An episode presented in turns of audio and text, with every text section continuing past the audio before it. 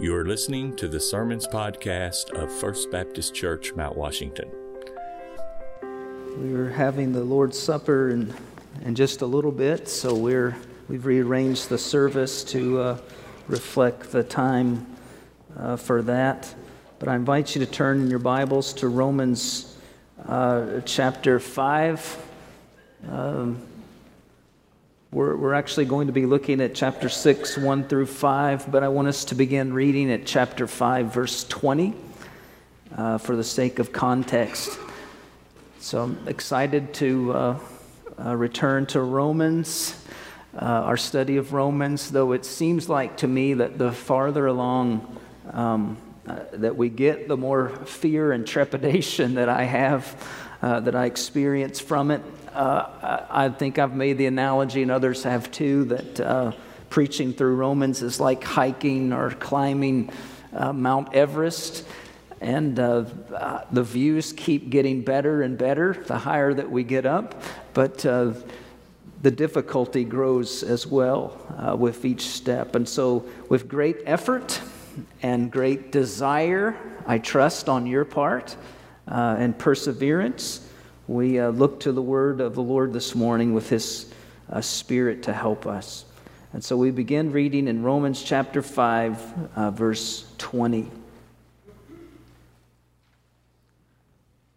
Now the law came in to increase the trespass, but where sin increased, grace abounded all the more so that as sin reigned in death, grace also might reign through righteousness, leading to eternal life through Jesus Christ our Lord.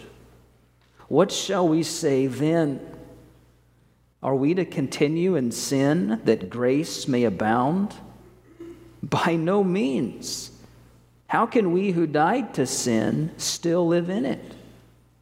Do you not know that all of us who have been baptized into Christ Jesus were baptized into his death?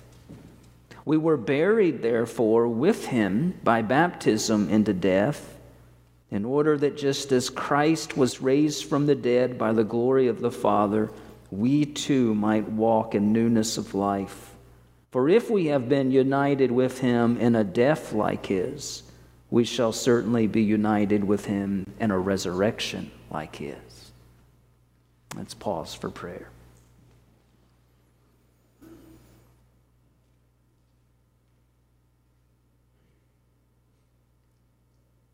Lord, we quieten ourselves, our minds before you, Lord, with a prayer that you would please give us ears to hear and and hearts to receive, and, and in this case, minds to understand the great thing that you have done for us in salvation in Jesus. And so we say, Thank you, Lord. As we've sung this morning, we, we've come to behold the glory of this mystery, the gospel of Jesus. Lord, please help us to understand it even better now as you speak to us from your word. And I pray that you would use me as your servant. I pray that you would increase and I would decrease, and your word would go forth. And I pray it in Jesus' name. Amen. Well, it's very apparent as we read verses like this that we are turning to another crucial chapter in Romans. And yet, once again, it's by no means an easy chapter. Uh, and yet, from, from Paul's perspective, uh, this is something that every Christian ought to know. Every Christian. I mean, you can hear it, I think, in Paul's sense of disbelief and astonishment when he says, Do you not know? Right? Do you not know that all of us who've been baptized into Christ Jesus were baptized into his death? Do you not know what happened to you when you became a Christian? Isn't this making a radical difference in the way that you live your life? And yet, this knowledge that Paul's talking about here requires thinking on our parts to understand it. And part of my desire for you as your pastor is that, is that all of us, we would become the kind of Christians that when we come across passages like this and, and others that we're going to in Romans, that we don't say, um, I don't want to be a Christian who thinks. Uh, or I don't want to be a Christian who goes, uh, who, who, doesn't want to go deeper in, uh, in the Word or in the Christian life, but that we would rather be the kind of people who would want to understand God's Word. Christians who think biblically and who desire to understand it and to know it more and more. John Stott notes that the secret of holy living for the Christian, the secret for the holy living of the Christian lies in the mind. In, in the mind. It's when the Word of God penetrates our minds and begins to shape our understanding that it touches our wills, it touches our affections, it touches our desires, and it transforms our lives into Christ likeness. And it's knowledge that is the key to growth in holiness. Boice explained it like this the secret of sanctification is not some neat set of experiences or emotions however meaningful or intense they may be. The secret is knowing what has happened to you. Knowing. This is what Paul is trying to get across in this passage, and it's very plain, isn't it? Do you know what has happened to you, Christian? Just look at the passage in general. We're, we're just beginning it here in, in chapter 6, but listen to his emphasis on knowing. Verse 3, you saw it right there. Do you know? He asked. Uh, verse 6, look at your Bibles, not to me. Look in your Bibles. Verse 6, the emphasis, you're looking at me, look at the word. We know, do you see it there, the phrase? We know. Verse 8, look at verse 8. We believe. Uh, verse 9, we know. Uh, verse 11, consider yourselves. In other words, this is how I want you to think about yourself as a Christian. So, so for Paul, what a believer knows, what he or she believes and understands and thinks is incredibly important in the Christian life. Kent Hughes puts it like this memorably Paul was convinced that Christian living depends on Christian learning. Duty follows doctrine. And so it's the business of the Christian, it should be in our lives, to know more of God's Word, to understand it better in order to, to live it more faithfully. It's one of the reasons that we preach, that I preach the way that I do, and why I'm concerned about models of preaching um, that are driven by life application only, uh, that, that uh, with only a smattering of the truth uh, to point you to that application. It's not that application is, is uh, not important, but, but that kind of pro- approach tends to make for shallow believers. Because I hope that you would agree with me on this that the application of God's word is only as strong as the truth in which we understand it, that it's built upon. Christian living depends on Christian learning. This is the pattern of the New Testament. You see it over and over and again. And, and the model of Paul, it's the pattern, and it's what we find right here in Romans chapter 6. Your knowing affects your living. So, what is it that Paul wants us to know? What does he want us to understand? What is so critical here and so fundamental here uh, that he, he wants everybody, every Christian, uh, to know? Well, let's, let's look at the text and, and think about it some more. Three headings uh, to guide us this morning. First of all, an unthinkable question. An unthinkable question. Verse 1 and 2 What shall we say then? Are we to continue in sin that grace may abound? By no means. How can we who died to sin still live in it? The unthinkable question there is now that we're under grace, are we to continue in sin? Are we to continue in sin?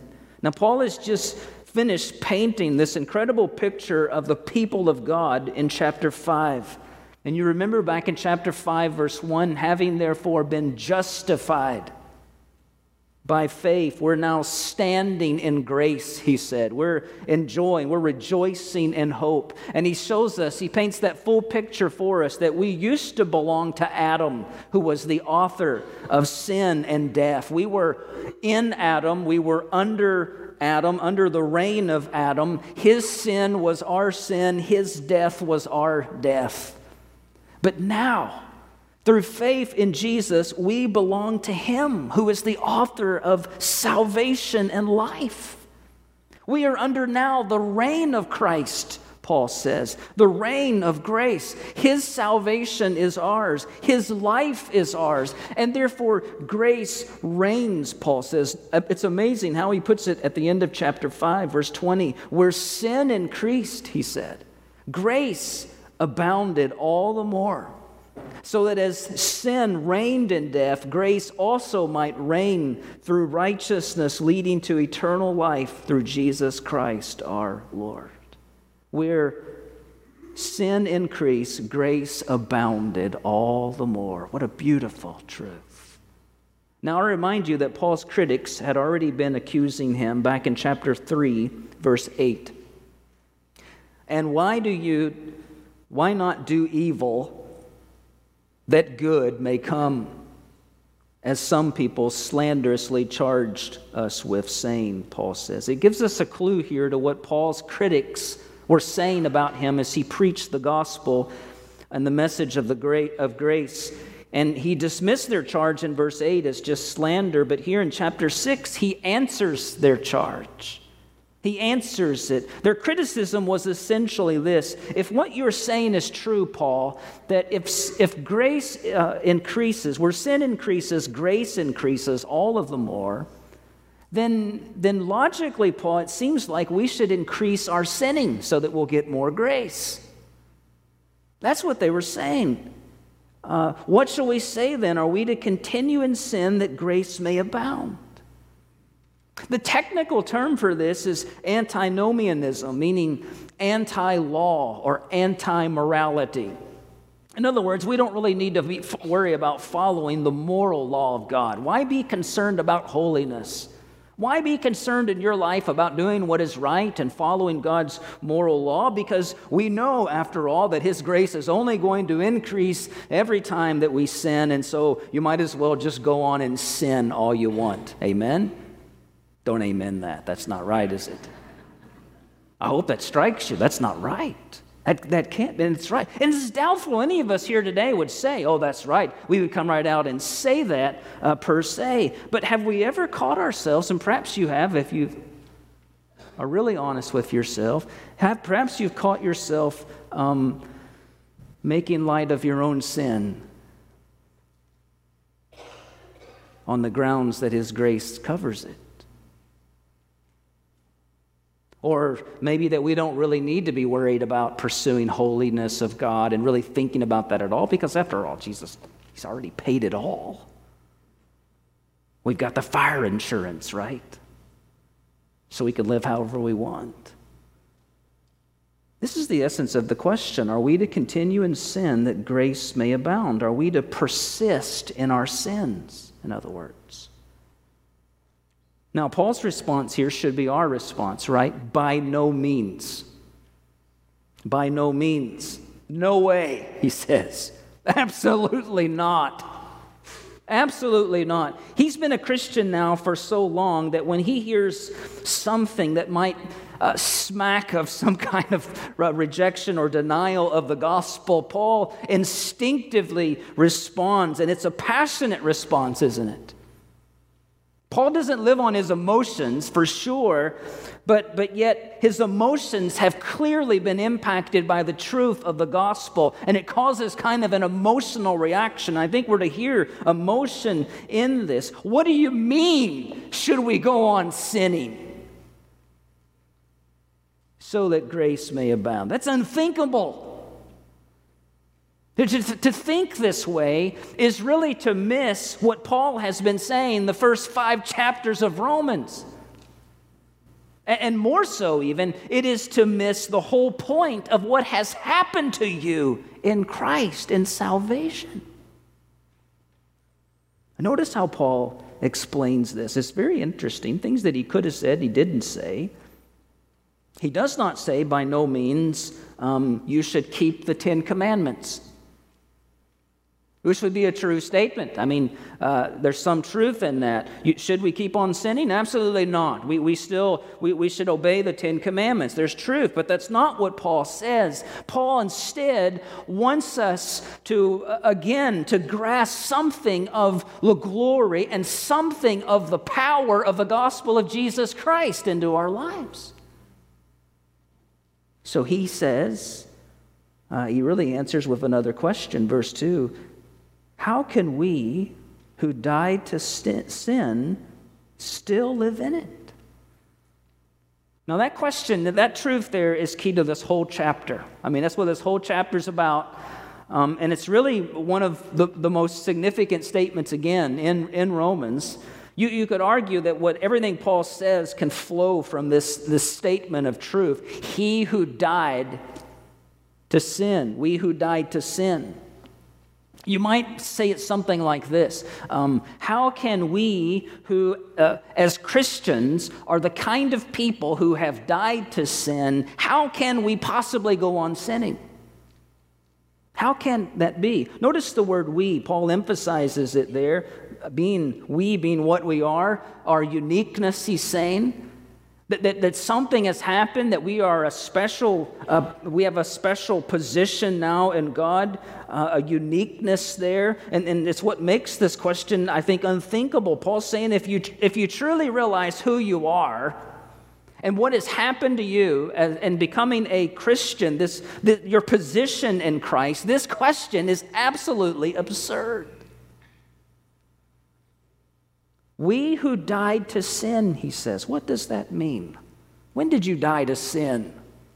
What, what, is he, what is he talking about here? We know that he's not saying that we died for sin, right? Only Jesus dies for sin. But Paul is also not saying that we die to sin as though this is uh, something that we do. That's not what is being said here. Paul is describing something in the verbiage that he is using here that has happened to us. In fact, the verb tense is, is, is something in the past. We have died. We, we died to it. He's referring to one act, to one event, to, to, to one something that has happened at a unique point uh, in our history, something that has happened to you once and forever. And, and, and he's pointing us back to chapter 5 and even before that that something that has happened to you is, is the change that happened when you cease to be in Adam, and by faith, you, ha- you are now in Christ. This happened to you. Lloyd Jones puts it like this. His whole point is to say this that if you are a believer on the Lord Jesus Christ, if you are justified by faith, if you are in Christ, you have finished with sin. You are dead to the reign of sin, the power of sin. You are under the reign of grace. By that phrase, died to sin, he's talking about your salvation, Christian. You were saved, he says. This is his answer to the question. In more specific terms, you were, chapter 5, one time under the reign of Adam and sin, but now you are under the reign of Jesus Christ and grace. To be dead to sin is to be out from under its reign, out from under its rule. Paul said it slightly differently in Colossians chapter 1 verse 13. He explained it. He says he has delivered us from the domain, you hear the domain, the reign, the kingdom of darkness, and he's transferred us to the kingdom of his beloved son. Here's what's happened to you. He's saying that the moment that you became a Christian, you were transferred from the kingdom of darkness and sin and all that came with it. You've been transferred into the kingdom of Jesus Christ. You have been separated from Adam and you have been united in Christ and his kingdom. praise the Lord, the kingdom of Jesus, the kingdom of grace, is much more powerful than the kingdom of Adam and the kingdom of sin. Amen? These bonds of sin that used to hold you, your union with Christ now has removed and it has produced righteousness and life in you. This is why the question is unthinkable. So, Paul is saying that to think this question, to even ask this question, to even have this thought on your mind, I think I'm going to go on sinning so, so that more grace will increase. You have, he's saying you have no idea of how grace works. You have, you've misunderstood the whole thing. You have no idea of the transformation that you've, you've had, that's been done to you in Christ. It's unthinkable. It's so shocking to Paul that he can't just stop at that explanation. He's got to tell us more uh, in this. And so, notice, secondly, a profound identity, verse 3. Do you not know that all of us who've been baptized into Christ Jesus were baptized into his death? We were buried, therefore, with him by baptism into death. Again, notice this question Do you not know this? Do you not understand this? You've been baptized, he says. Now, the baptism here that he's speaking of, uh, notice it is a baptism into his death. He's not talking so much about a water baptism here, but really about a divine baptism that has happened to you. God has baptized us into Christ's death that's what he's saying. What's being emphasized here is not anything that we do as believers, but what has happened to us. This, this happened, that the fact that we've been joined with Christ. We were in Adam, and now we are in Christ. Water baptism is a picture of this, isn't it? It's symbolic of this, but it doesn't produce what Paul is, is saying. What Paul is talking about is this union itself this immersion, the realization that because we are in Christ, we have been baptized into his death. Look at verse 5. It makes it even a little more plain. He says, For if we have been united with him in a death like his, united with him. That is, the moment that you became a Christian, you were united with Christ, and you were also united uh, into his death. You were baptized into his death. You have a new identity in Christ. Let's explain it maybe a slightly different way because I think it's the same teaching that Paul uh, mentions and you will know this verse. Many of you know this verse very well. Galatians 2:20. It says this, I have been crucified with Christ. With Christ, right? And it is no longer I who live, but Christ who lives in me. That's the same thing Paul's saying here in Romans 6, only he's using the word baptized. He's saying you were baptized into his death. Here's what this means so that you no longer live, but Christ lives in you.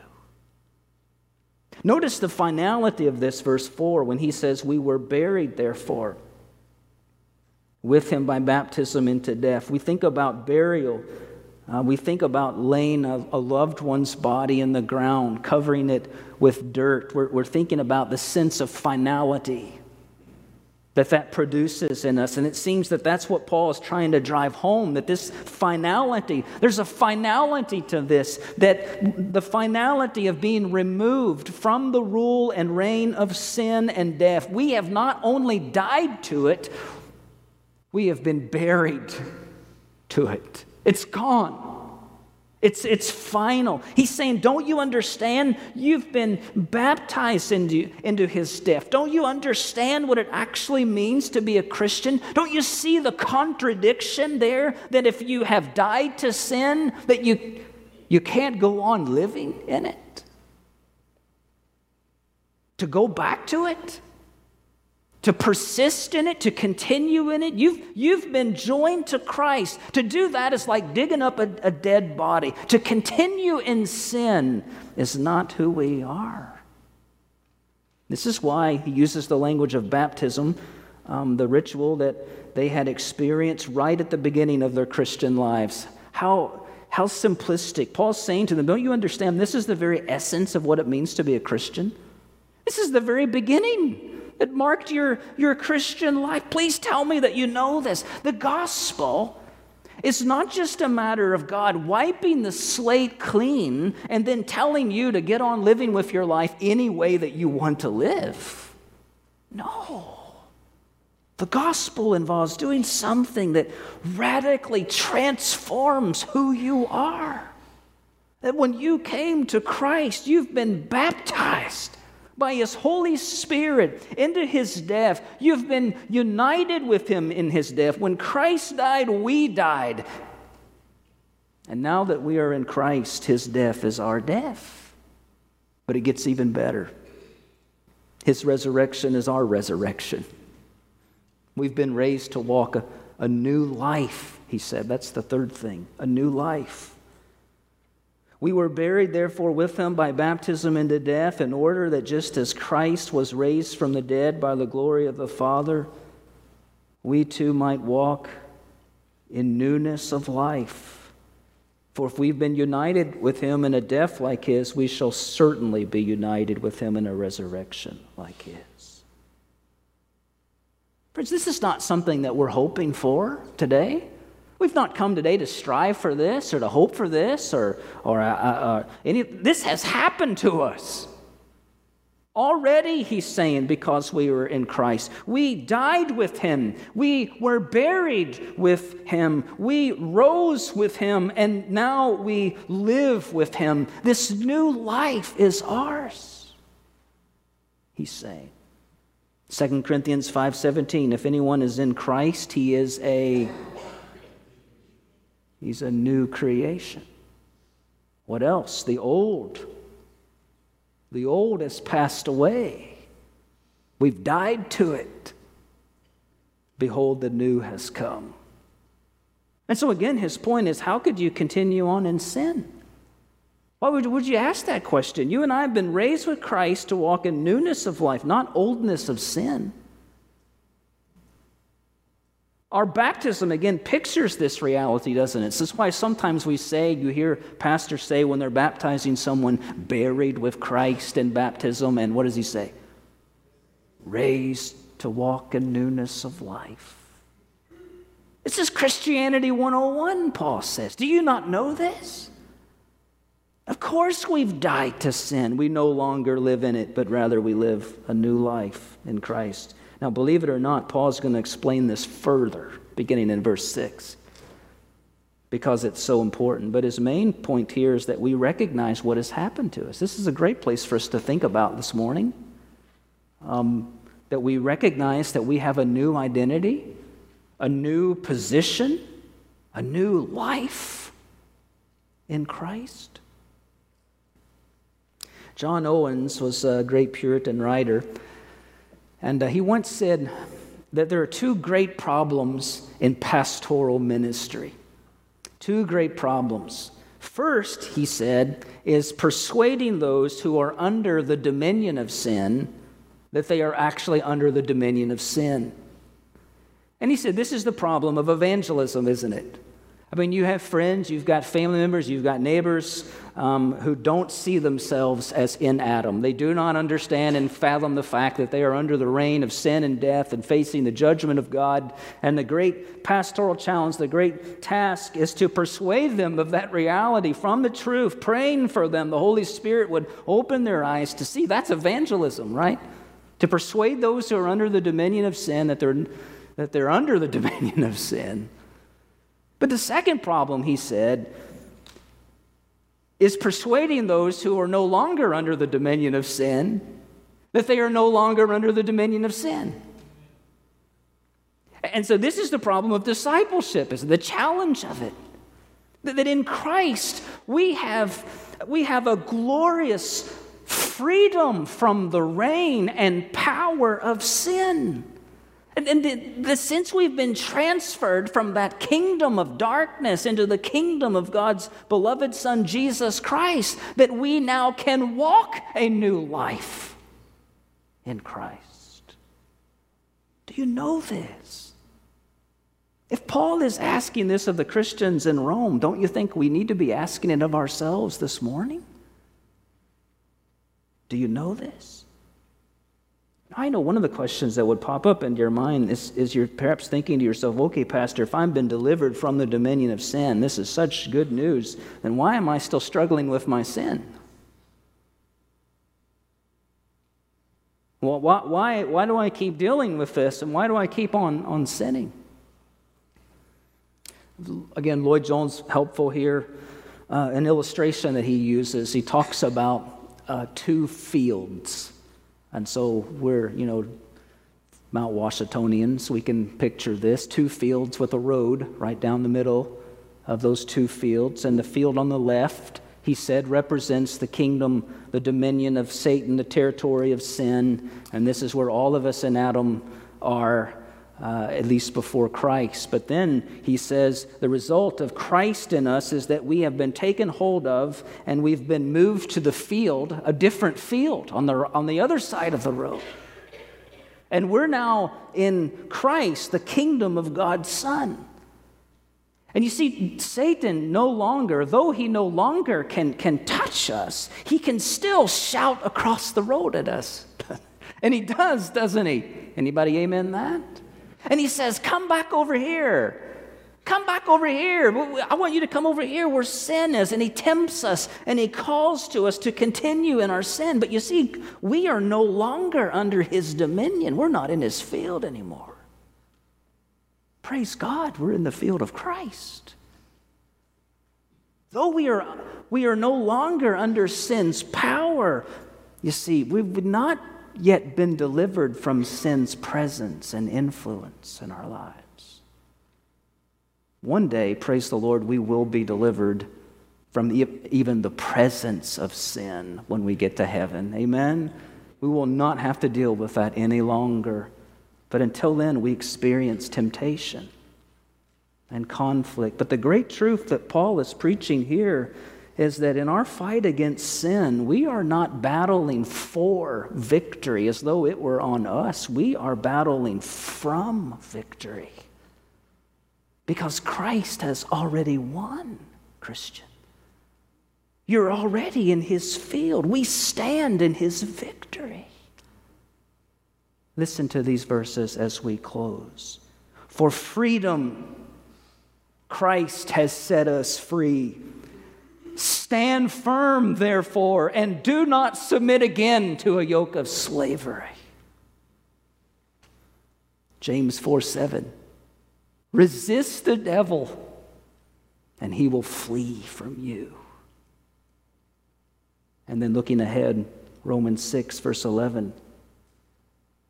Knowing all of this, consider yourselves dead to sin but alive to God in Christ Jesus. Because that is who you are, Christian. Do you know it?